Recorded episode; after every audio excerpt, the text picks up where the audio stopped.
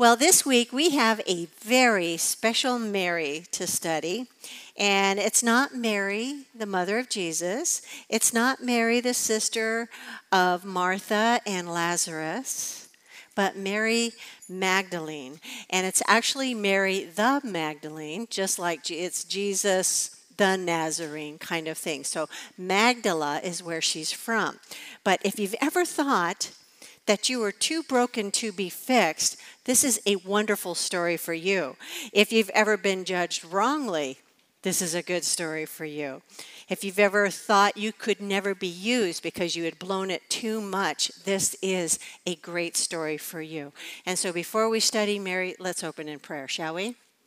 Heavenly Father, we thank you so much for the example that you have given us of this wonderful woman who you redeemed, whom you saved from demons.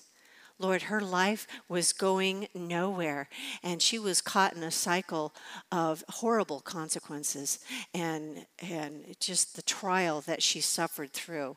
And so, Lord, as we study her, would you anoint this time? Would you pour out your Holy Spirit so we can truly understand exactly what you want us to learn from her? And we ask this in Jesus' name. Amen. Amen.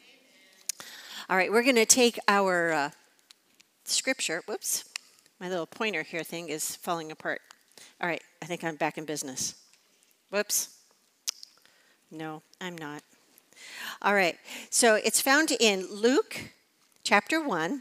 Verses one and two. This is the first mention of Mary Magdalene. It says, soon after, afterwards, Jesus began a tour of nearby towns and villages, preaching and announcing the good news about the kingdom of God. He took his twelve disciples with him, along with some women he had healed, and from whom he had cast out evil spirits. Among them were Mary Magdalene, from whom he had cast out seven demons. So where was Jesus at this time? Well, I since my pointer's not working, let me try it. Oh, there it is. Yay. I do have a pointer. Yay. Okay. So, okay. So Capernaum is up here. So this is where Jesus is now. But he apparently traveled the full length of the Sea of Galilee. Magdala is right there. That is where Our Lady is from. And so apparently he's doing a like a clockwise, uh, he, he's just preaching at every one of these towns. It's kind of like he's gone on this tour in a sense. And so anyway, that's the beginning of our story. And he had been traveling up the coast for some time, and Mary, after she had been delivered from the uh, from the, the demon possession, she decided to follow Jesus. And so, anyway, she was from this little town called Magdala, and we get to visit it. Some of you who have been uh, to uh, Israel with us, I see a few of them here in this room, you have visited this site, and it's amazing because in two thousand nine, they didn't even know it was there. They knew it was an older village of Magdala, but they couldn't find any true ruins until they were excavating to build a, a hotel. And they had brought in all this heavy equipment. Well, they uncovered what they knew to be some type of ruins. They called them antiquities. And so they have to immediately stop all digging and, and everything. And they have to call the uh, Israel, Israel Antiquities Authority, or the I A A. And they take this very seriously. You could actually be arrested if you don't stop digging. So they absolutely did. And so this is the hotel in the background. Can you see that? And this is what they started to uncover. Isn't that amazing? And I love all this uh, tile work here. Excuse me. And that is from the original from two thousand years ago. And one thing that I really love is this right here where the circle is, that's where the priest would stand as he would teach the people.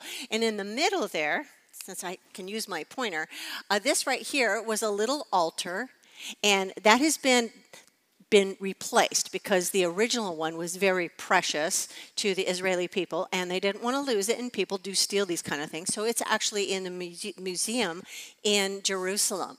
And so anyway, Jesus would stood, he stood right here and preached to the people standing and sitting around. And I love that it is actually called a number one antiquity. And what that means is, okay, a number three is Jesus could have been there.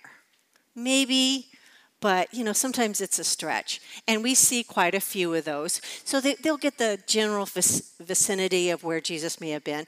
And then a number two antiquity is Jesus was probably there. Well, this is a number one. That means Jesus was there. They are ninety-nine percent sure because he taught in the temple at Magdala, and this is the temple at Magdala. So he had to have stood right there. And I love that because I want to go through the barrier, you know, and they They guard it very carefully, and I want to touch, you know, the tile where he stood, you know, but they don't let you do that. But uh, anyway, you know, just, wow, Jesus stood here. And it's not to worship the stones and the tile or anything like that, and I would never dream of popping one off, but, well, no, seriously, I would never do that. But but anyway, um, but it's just amazing to think that Jesus stood right there. And it's one of my favorite places to stop. So anyway, while Jesus was there, t- he taught in the temple. But it doesn't really say if he met Mary before or after he taught there. But I like to think that perhaps he he found her before, because she was suffering. She was in agony. Can you imagine having not one, not two, but seven demons living inside you, causing all sorts of havoc? I mean, her, her mind had to have been broken. And oftentimes people who are demon-possessed, they almost act animalistic, often harming themselves and others. Most definitely she was an outcast, if she even had moments of, of being lucid. But she was living a horrible, horrible existence. Jesus knew that. It was probably one of those divine appointments that he goes, you know what? I need to go to Magdala. There is somebody there that needs a touch from me. And when he met her, he cast out those demons. And out of gratitude, Mary decided to follow Jesus wherever he went. And that began her new life. And from this point on, Mary is spoken of as a disciple of Christ, just like we are disciples. So he took this woman who was completely broken and turned her into a wonderful servant. And she follows Jesus and does whatever he needs to have done. If he needs somebody to cook for him, she's there to do that. And she truly lived out what Paul spoke of in Acts twenty, thirty-five. And it says, in all things I have shown you that by working hard in this way, we must help the weak and remember the words of the Lord Jesus, how he himself said, it is more blessed to give than receive. So Mary, out of the thankfulness in her heart of what Jesus had done for her, For her, he rescued her, literally. And the, Annie also had forgiven all her sins. She was loving to serve him. It was the least she could do. She was so grateful. And there's a st- also a story very similar to this, and it's found in Luke forty-seven forty-seven. And it says, I tell you, her sins, and they are many, have been forgiven. So she has shown me much love, but a person who is forgiven little shows only little love.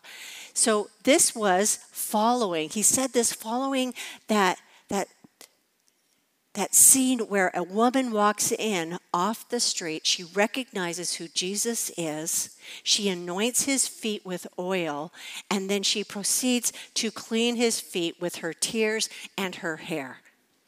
And this is why she did it, because she was so thankful that Jesus forgave her sins. And I had to focus on this, the part that was kind of confusing to me. It says, but a person who is forgiven little only shows only little love. And then I had to remember the context of that verse. Always remember, you need to know the context. Jesus is being confronted at this point by the self-righteous Pharisees. He was actually in a Pharisee's home. He was probably thinking, I can't believe this woman walked in to my house and sat at Jesus' feet and anointed his feet with oil. You know, and they're thinking, wow, he obviously he doesn't know who she is. But of course he knows, right? Because he wants to restore her also. But st- here we have these self-righteous Pharisees thinking that they never sin because they follow the law, even though their pride is one of the biggest sins, right? But they didn't ask forgiveness because they didn't recognize that they were sinners. This woman recognized she was a sinner. And so she gave honor to Jesus because he had forgiven her much.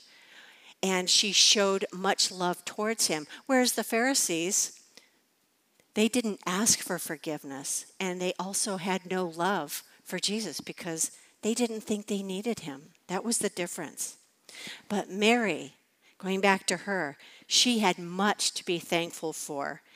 And our next scripture tells us of Mary's devotion to the Lord. So this is the crucifixion scene. And Jesus has been arrested, and everybody else has kind of abandoned him. Jesus has denied him, and Mary followed wherever Jesus went. She couldn't help but follow him. He was her savior. She didn't care what others thought. She didn't care if they arrested her, and she had to be wherever Jesus was. That's where she had to be. Even when he went to die on the cross, she was there.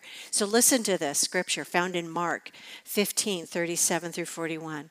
It says, "Then Jesus uttered another loud cry and breathed his last.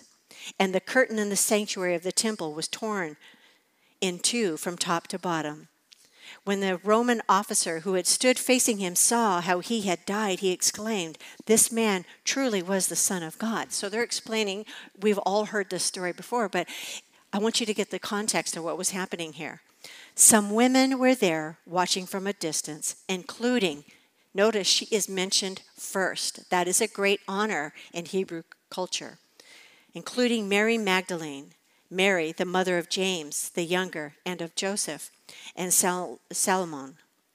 They had been followers of Jesus and had cared for him while he was in Galilee. Many other women who had come with him to Jerusalem were also there." So here we have women that are giving, getting a special mention, aren't they? It's like none of the disciples are even mentioned here. And we only know of one that was actually there, and that was John, because Jesus spoke to John when he told John to take care of his mother. But the women, they were the faithful ones. Doesn't that make you feel good? It's like, wow, the women were the strong ones here, weren't they? And, but Mary being mentioned first of all these women was a notable honor. And then Mary and the other women, they followed Jesus' body as they carried him to Joseph's tomb. But she couldn't do anything until the Sabbath was over. So they just laid him in the tomb, and then she was going to come back on Sunday morning. And that's found in John twenty, one through eighteen. And it says, "Early on Sunday morning, while it was still dark," so that just shows us her work ethic, right? "Mary Magdalene came to the tomb and found that the stone had been rolled away from the entrance." Now that had to have been amazing. She was probably hoping that somebody was going to be there. Roman guards, remember, were supposed to be guarding this, and maybe she was going to ask the Roman guards if they could help her roll the stone away, because there was no way she would be able to do it on her own. These things weighed a lot. They were huge, huge rocks. "And she ran and found Simon Peter and the other disciple," and I love that. John never admits that it's him that's writing this. "The one whom Jesus loved." She says, "They have taken the Lord's body out of the tomb, and we don't know where they have put him. Peter and the other disciple started out for the tomb.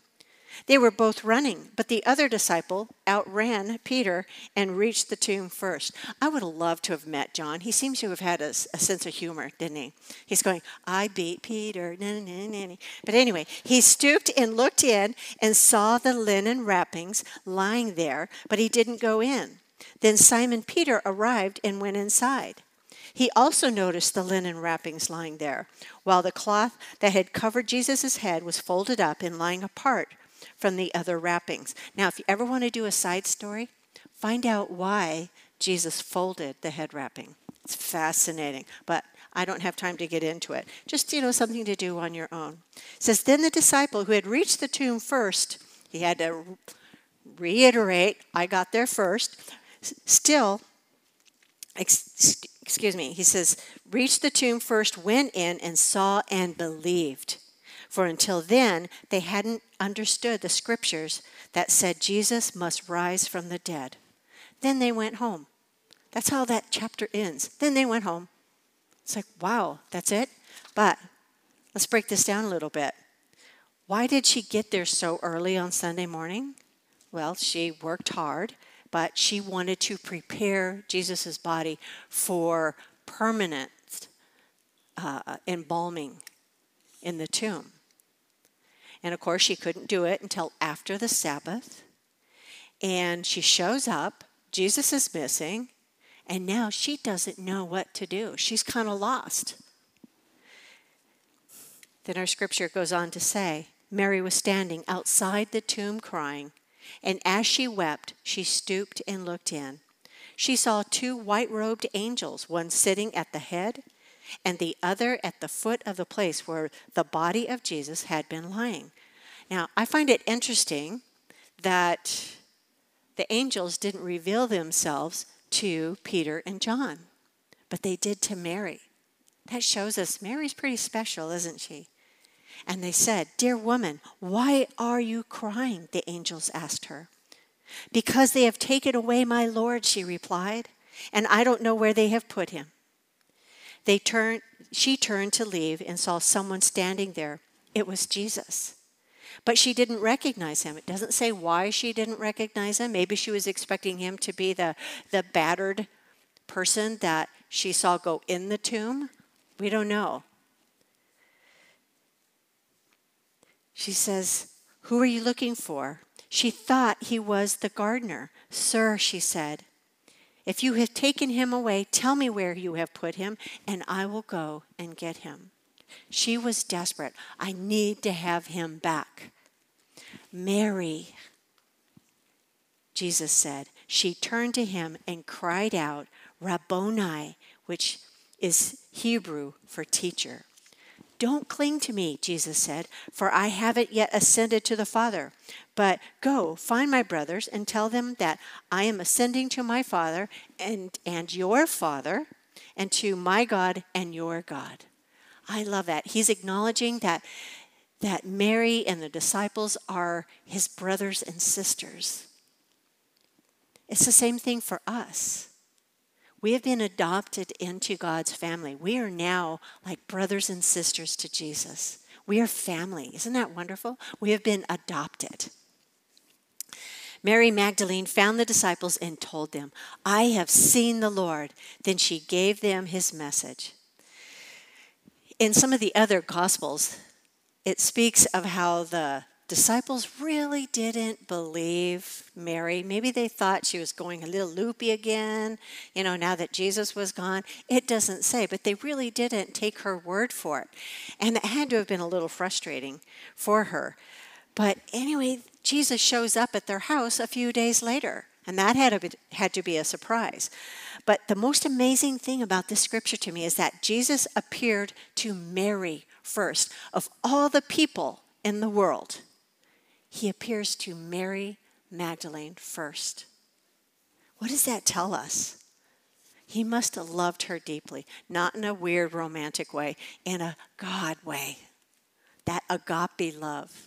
Probably loved her, you know, with that everlasting love. She was precious to him.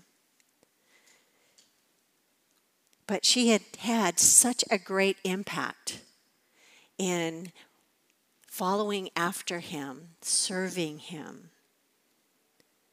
There's some common fallacies regarding Mary, which I think are worth mentioning. First one was Mary was Jesus' wife. Sorry, that's false. The Bible makes it very clear that Jesus was never married. So they're all out there. If you if you Google it, they'll say, oh, yeah, yeah, you know, Mary Magdalene was Jesus' wife. No. Another fallacy that Jesus was, excuse me, that Mary was a prostitute. This is also false. I actually just assumed that she was because I'd heard it repeated so much. But as I dug into it, nowhere in Scripture does it say that she was a prostitute. That's just been assigned to her because the the town of Magdala was known kind of like a, a party town. And so there were prostitutes that lived in Magdala, but she wasn't one. I don't think she could because she was crazy. But even today, there's a, a place called the, the Magdalene Institute. And it was established to minister to repentant prostitutes, the mentally ill, and unwed mothers. But recently it has come to light that it was actually more of a human slave labor place. The people there were greatly mistreated, mother and children alike, because unwed mothers would go there and they would be born there and then they would be put into like labor camps, that kind of thing. But what lessons can we learn from Mary? So many. I will just highlight three though. Lesson number one, no one is beyond Jesus' help. Here we had a woman with seven demons inside her, dwelling in her body. I mean, I have enough trouble with one voice in my head. Can you imagine having seven, right? All telling her what to do. She must have been torn asunder. They were destroying her mind. And one word from Jesus, and they had to flee. Why? Because he is the ruler of the universe. He created them. They have to obey. They had to leave. But what does that mean to us? See, we all have that promise of being redeemed. We may not be demon possessed, although that can happen as an unbeliever, not as believers. You can be tormented by demons, but you can never, ever be possessed because you now have the Holy Spirit residing in you, and a demon doesn't like that. He will not attempt to come in. So if you ever hear of a Christian being demon possessed, that's untrue. But anyway, Jesus is able to redeem anyone, at any time, for anything. Redeemed means to compensate for the faults or bad aspects of a person. That's the Webster Dictionary. And who has he compensated for our faults or bad ex- aspects in our lives? Who has done this for us? Jesus, right? He has redeemed us. Ephesians one seven tells us, in him we have redemption through his blood, the forgiveness of our trespasses, according to the riches of his grace. So is there anything we can do where God will withhold that redemption? No, there isn't. If we ask forgiveness, he is faithful and just to forgive us. But you see, we can't do that ourselves, no more than Mary could have redeemed herself. She was lost. She was doomed to live out her life in the condition she was in. But Jesus came and he met her. I've heard some people say that they don't want to come to Jesus because they felt like they were too dirty. You may have heard that when you're sharing the gospel. They say, no, I, I need to clean myself up before I come to Jesus. And I say, no, all you have to do is surrender to him and he does the cleaning up. He does it. Because you see, we can never, ever do it on our own, no more than Mary could. And he does the rest. It doesn't matter what you've done. Jesus is pro- Jesus promises a new life in him. All everything's been washed away. You are starting with a clean slate. And it's available to everyone. Lesson number two. I love that Mary served with a pure heart.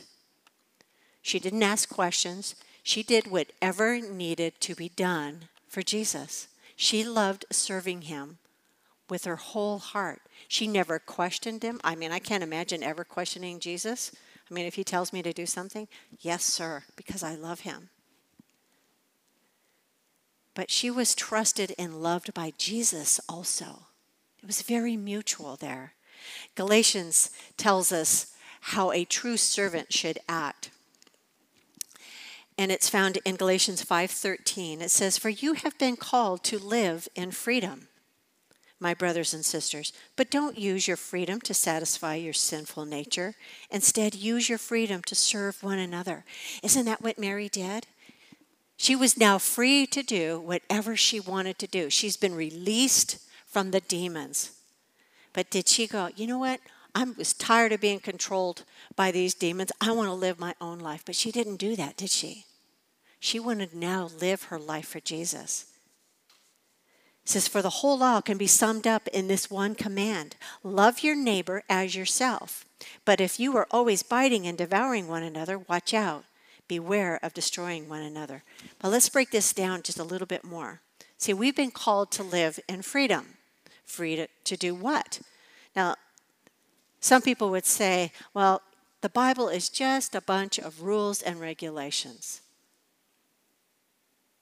But what freedom do we really have as believers, and what freedom do we have as unbelievers? I have a real-life example. As some of you know, I have a new little monster living in my house. Doesn't she look so sweet? Okay, but you see that what she's laying on there? Yeah, that's an old tote bag that she destroyed, okay? And then she goes, okay, I think I'm going to turn this into a bed now. But I decided to go ahead and give it to her because I'm trying to get this study done. And meanwhile, she's just destroying everything. But lately, she has discovered electrical cords, okay? And every time I turn around, it's like, where are you getting these things, right? She pulls them out of the walls. You know, it's like, please stop. I have this horrible fear of her biting through one of those things. So, you know, I feel like I have a toddler in my house. I'm going to have to start putting those little plugs in all the outlets, right? But I don't want her to bite them. Why? It would shock her. It could injure her. It could kill her. So, am I being mean because I don't let her do that? No, I do it because I love her. I don't want to see her harmed. Our Heavenly Father does the exact same thing for us. He gives us the Word of God so that when we look at it, we go, ooh, I don't want to do that because that can harm me. That's why God puts it there. So it's not really a book of rules and regulations as, hey, you want to be able to live? You want to live in joy and peace? Then follow after my, my rules. Was Mary living in freedom before she met Jesus? No, of course not. She was controlled by demons. Likewise, oftentimes we are controlled by sin and circumstances, people, anything but the Lord. But when Jesus meets us, he, he sets us free from all of that. So what is our conclusion then? What freedom is being spoken of here? It's freedom from sin. It's freedom from the punishment of it. It's the freedom to go to heaven. Freedom to have that joy and peace in our lives. Freedom to have a life full and blessed. And then it goes on to say, but don't use your freedom to satisfy your sinful nature. What does that mean? Well, sometimes people think, well, you know what? I've got my ticket stamped. I've got my fire insurance. Now I can live my life for myself. They forget. Well, you have to make Jesus your Savior and Lord. They like the Savior part. They just don't like the Lord part. What did, what did our Mary do? She took the Savior part and the Lord part, didn't she?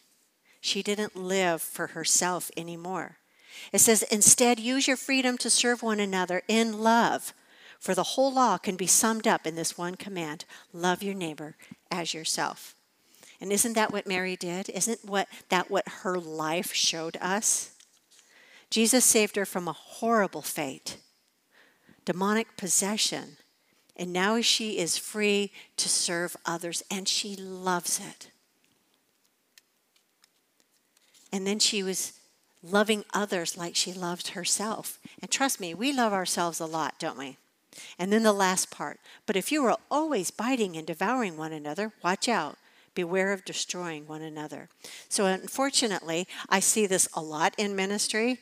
Um, not so much recently, praise God. But oftentimes they forget the grace that they have been shown.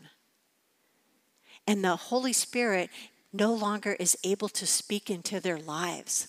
He's still there. He promises never to leave us or forsake us, but he's no longer able to speak into our lives. And in its place grows pride and anger and unkindness, gossip, undermining, you name all those fleshly things.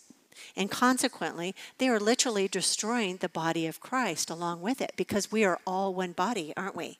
So when one part is is growing in in being bad, shall we say, it's like a little cancer cell, and it's growing and spreading throughout the body. But Mary, she had a pure heart when it came to serving Jesus. That's all she wanted to do.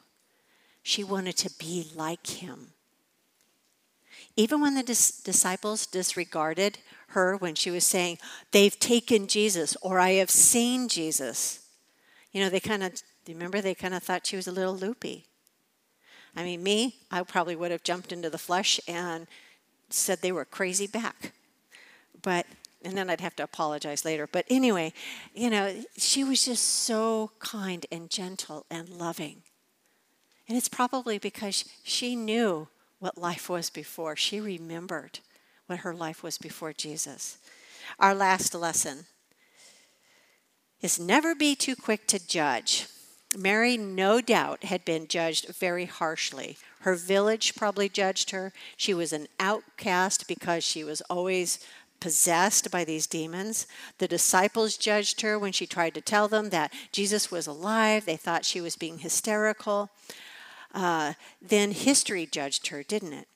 Because she traveled with Jesus, you know, oh, well, he, there must have been something going on there. Maybe she was his wife, and, and then... oh, she, then she must have been a prostitute or something, you know, just all this stuff that they had said about her. And it really came down to they were judging who she was. And the only one who had the true right to judge her was who? Jesus. Why is that? Because he knew what was going on in her life. He knew she had seven demons. He probably knew them by name. We, on the other hand, never really know the whole story, do we? Because we can't reach inside a person's mind and see what troubles them, why they do the things they do, what broke their mind in the first place.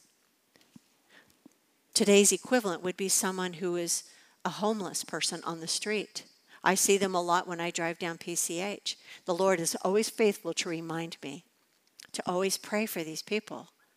But some of them, you can tell their minds are so broken. What do we want to do? We want to judge them. Oh, well, they probably deserve it because, you know, they're, they've been taking drugs or, or drinking alcohol or whatever. But that's that doesn't matter to Jesus. All he sees is what broke their mind in the first place. And he wants to, to reach each one of them. And he can do that. Have you ever thought of that? Sometimes we look at those kind of people and we go, oh, God can't help them. They're too far gone. I have thought it to my own shame. Like, oh, there's no way. But does it get any worse than seven demons? I don't think so. But Jesus says a lot about judging others. Matthew seven, one and two, it says, "Do not judge others, and you will not be judged. For you will be treated as you treat others. The standard you use in judging is the standard by which you will be judged." So let's break this down also. It says, "Do not judge others, and you will not be judged." This is a warning that if you judge other people, that always seems to come around, and you get judged in turn. It puts the spotlight now on you, because you've been outspoken about somebody else. They go, well, hey, wait a minute. You know, didn't I see you doing this? And then suddenly Your sins are being highlighted. You're being judged by others. That's the warning here. We are to treat others like we want it to be tre- treated. It's a very simple concept. You treat others with kindness, they will in turn treat you with kindness. You judge them harshly, you will in turn be judged harshly. It says the standard that you use in judging is the standard by which you will be judged. Some versions say, you know, it's it's like if you are measured by one standard, if you judge others by this standard, you also will be judged by that standard that you have. Like if you are telling people they need to be perfect, guess what? You got to be perfect too. Ooh, we don't like that, do we? Oh, wait a minute. You know. Here, let me try to get that speck out of your eye while I've got this big old log in mine. The reason why Jesus said that right after he said, do not judge others, is because oftentimes our own sin gives us bitterness in our heart. That bitterness has a tendency to reflect onto others by judging them harshly, not showing love, not showing grace. That's why Jesus warns us against it. But if you must, if you are in a situation where you do have to judge, and sometimes we do, I tell you what, you need to go in God, to God in prayer and make sure that your heart is pure in the matter so that you do not judge wrongly. You need to ask God for his wisdom. And he always promises to give you that. So never forget that. Mary was judged perhaps too harshly by others. But that was a scary situation for those people back then. They looked at this crazy lady who was demon-possessed, and they probably thought she was hopeless. I mean, why? Why would they do this? What does this actually look like? Well, the scriptures give us a glimpse. Mark five, two through five tells us, when Jesus climbed out of the boat, a man possessed by an evil spirit came out from a cemetery. Apparently, he lived there to meet him. This man lived among the burial caves and could no longer be restrained, even with a chain. Whenever he was put into chains and shackles, he, as he often was, he snapped the chains from his wrist and smashed the shackles. No one was strong enough to subdue him. Day and night he wandered among the burial caves and in the hills, howling and cutting himself with sharp stones. This is what demons do to you. Now, do that times seven. Mary was in bad shape, really bad shape. She was probably frightening to look upon. So can you really blame the village people for kind of wanting to stay back? This was completely out of their league. No one would want to confront her.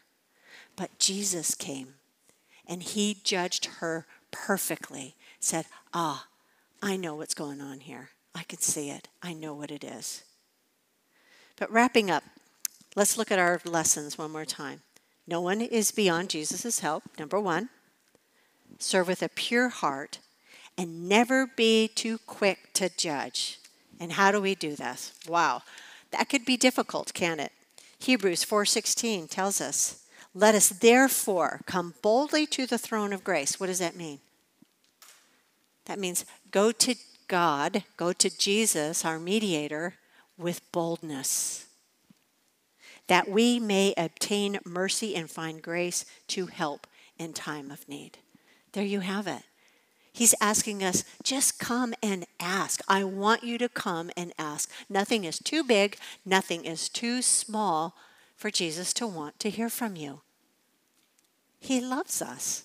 He loves to hear from us. He loves it when we talk to him. I mean, you can ask him anything. And I do. Sometimes it's like, Lord, does this color look good on me? And sometimes he'll say, nope. I go, you know what? That's what I thought too. Thank you very much. You know, but see, we talk to our girlfriends that way, don't we? Why don't we talk to Jesus that way?